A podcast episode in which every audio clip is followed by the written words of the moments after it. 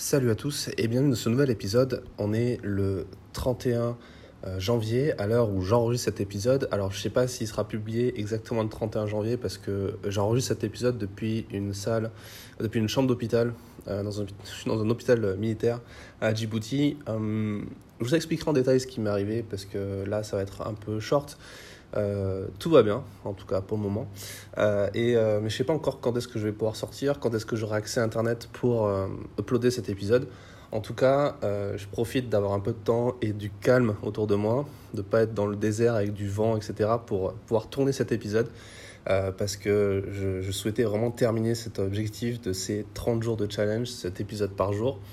Et cet épisode, l'idée, c'est de vous parler de ce que je retiens comme leçon, ce que je tire comme leçon de ce challenge, euh, de dresser un peu le bilan. Euh, pas un bilan forcément statistique précis, mais surtout sur ce que j'ai appris de cette expérience et pourquoi je vous conseille de le faire aussi, de vous fixer des petits objectifs comme ça, des, petits challenges de 30 jours euh, et de le faire publiquement parce que c'est quelque chose, on va en parler, qui va vous aider à, à atteindre cet objectif. alors, le point numéro 1, c'est que euh, faire quelque chose régulièrement en s'imposant, en s'imposant des objectifs précis et annoncés publiquement, ça permet de ne pas procrastiner. Alors, la procrastination, j'en ai parlé longuement dans les derniers épisodes, notamment dans l'atelier sur la productivité, qui est dans la masterclass. Et c'est ce qui bloque 99% des, des, entrepreneurs et des photographes, c'est la procrastination, c'est le fait de ne pas passer à l'action, de remettre au lendemain des choses qui devraient être faites euh, là tout de suite pour avancer, pour avoir des résultats. Et euh, quand on se donne des excuses, ben forcément à procrastiner. Euh, là, par exemple, je pourrais très bien me dire non, mais je vais profiter de mon lit d'hôpital, me reposer et pas tourner cet épisode et je le ferai plus tard et tant pis. Mais non, je me suis fixé cet objectif de finir avant la fin du mois de janvier ces épisodes et du coup, je le fais. Même si c'est pas euh, uploadé tout de suite, tant pis, au moins je l'ai fait et c'est fait et je serai, j'aurais pas procrastiné. Donc, c'est important de vraiment faire les choses régulièrement. Ça permet également de faire les choses régulièrement, de se mettre une sorte de routine en place, une sorte d'habitude qui permet de, de vraiment euh, faire les choses naturellement, euh, sans y penser, sans avoir la contrainte, et même le faire par plaisir, parce que on se dit, euh, voilà, on, fait les choses, on a besoin de les faire, il faut juste les faire, donc on les fait, et ça, devient, ça devient naturel, ça devient, ça devient moins contraignant.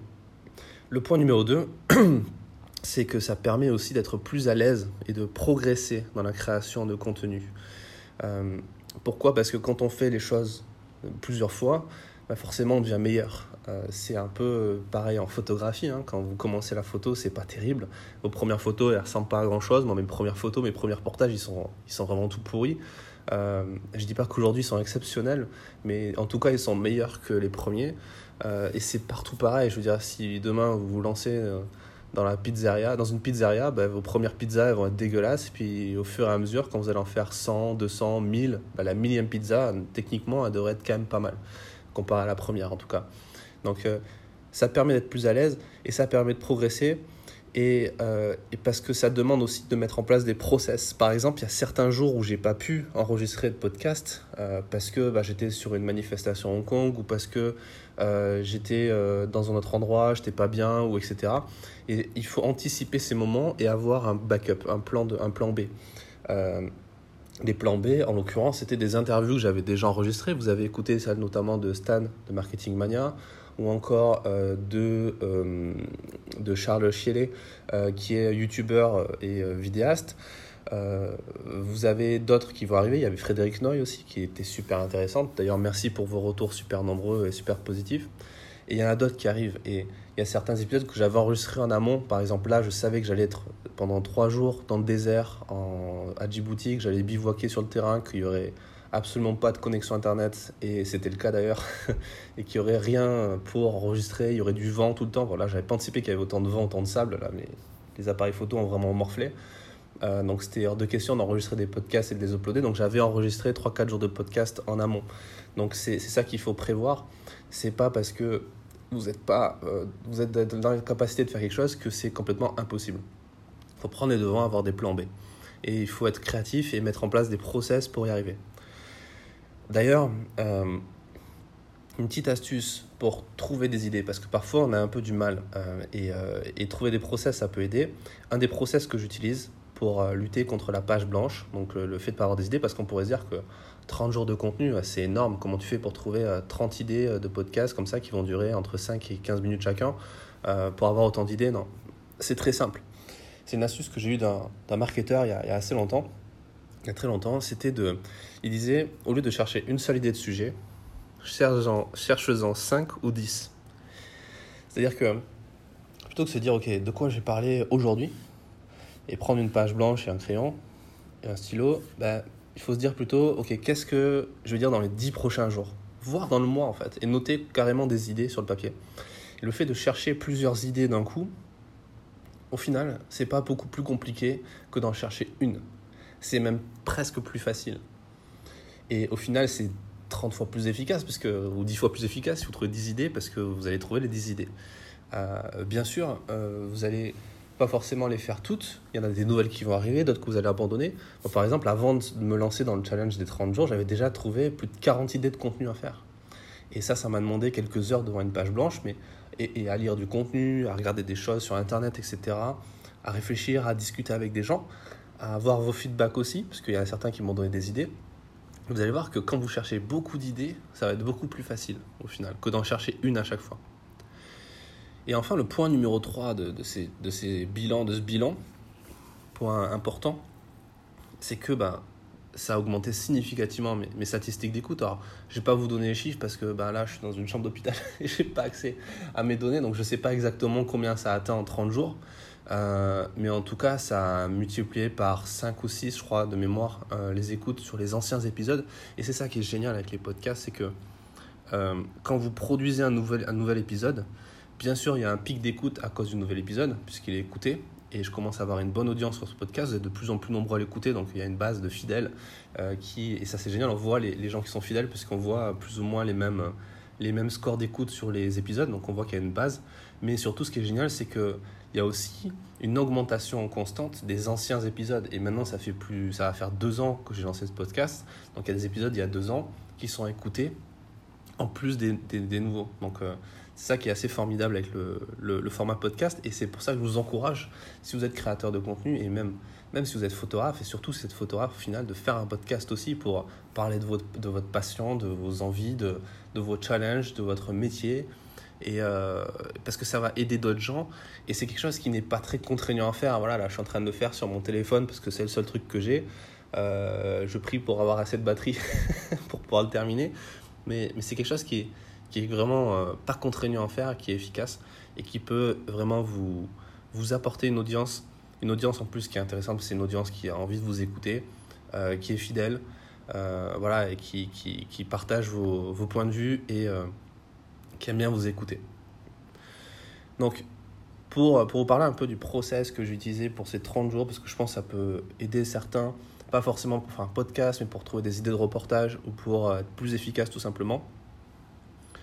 Euh, j'ai pas, vous l'avez écouté, j'ai pas fait de lecture mot à mot de, des podcasts. C'est-à-dire que j'ai pas écrit un texte, un script que j'ai lu euh, devant mon micro.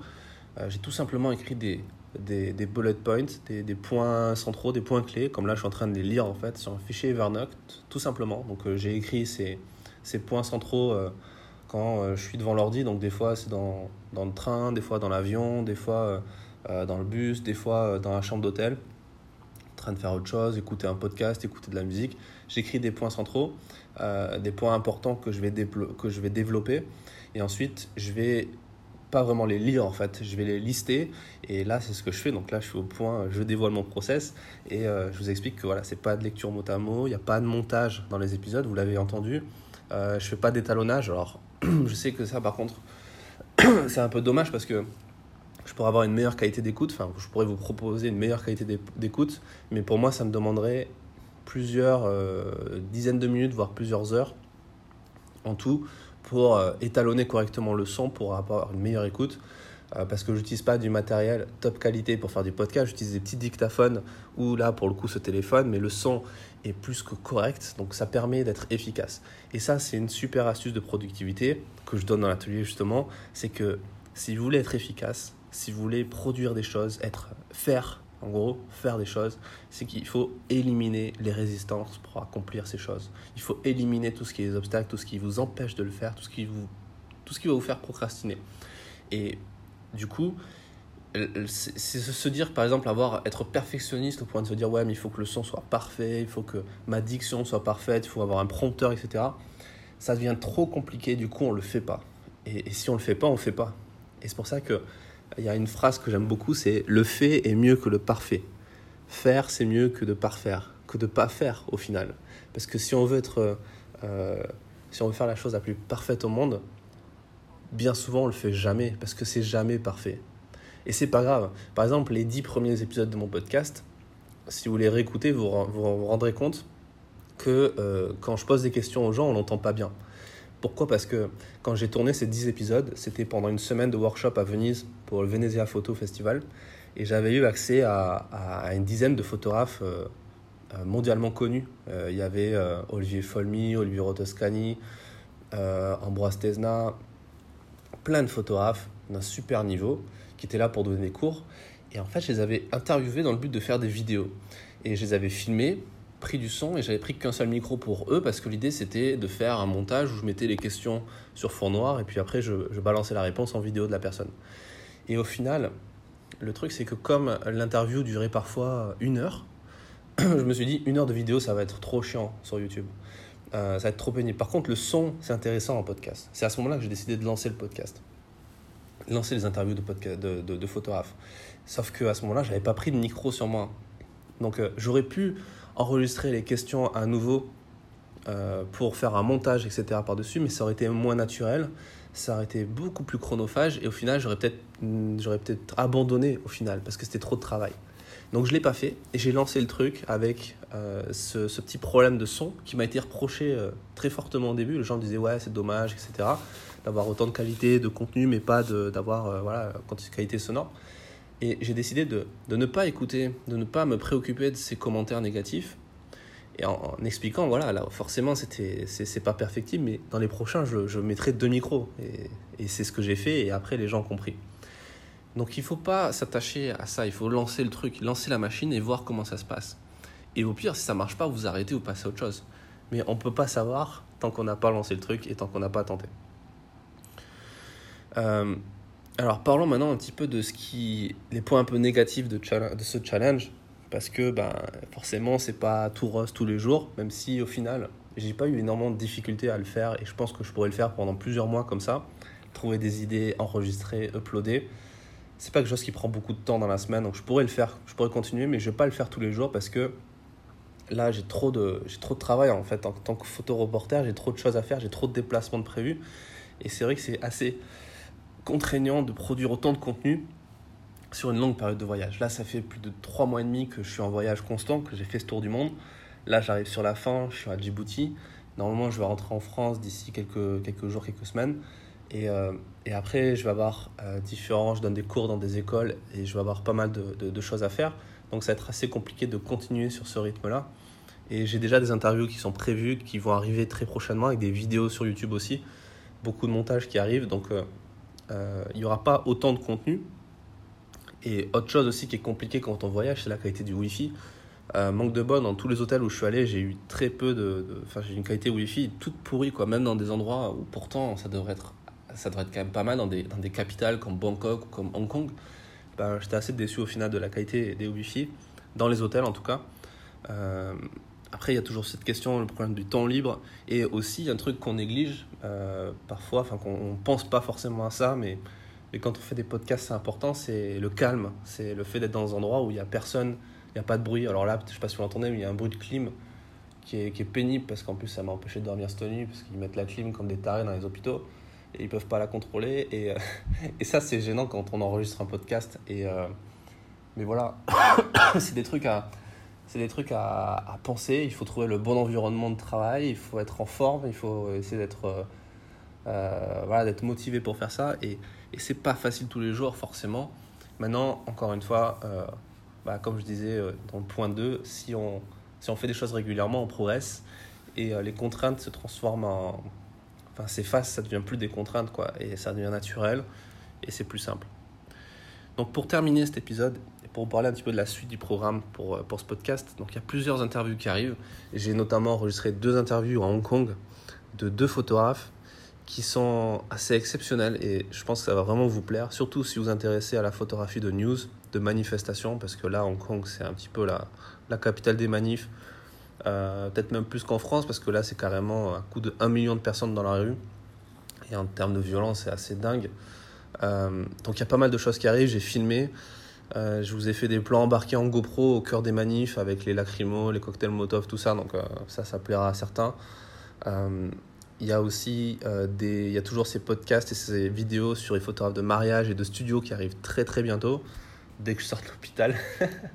et euh, donc voilà, je vous, je, vous remercie pour votre écoute sur ces, sur ces 30 derniers jours et, euh, et je vous dis à très vite pour un prochain épisode.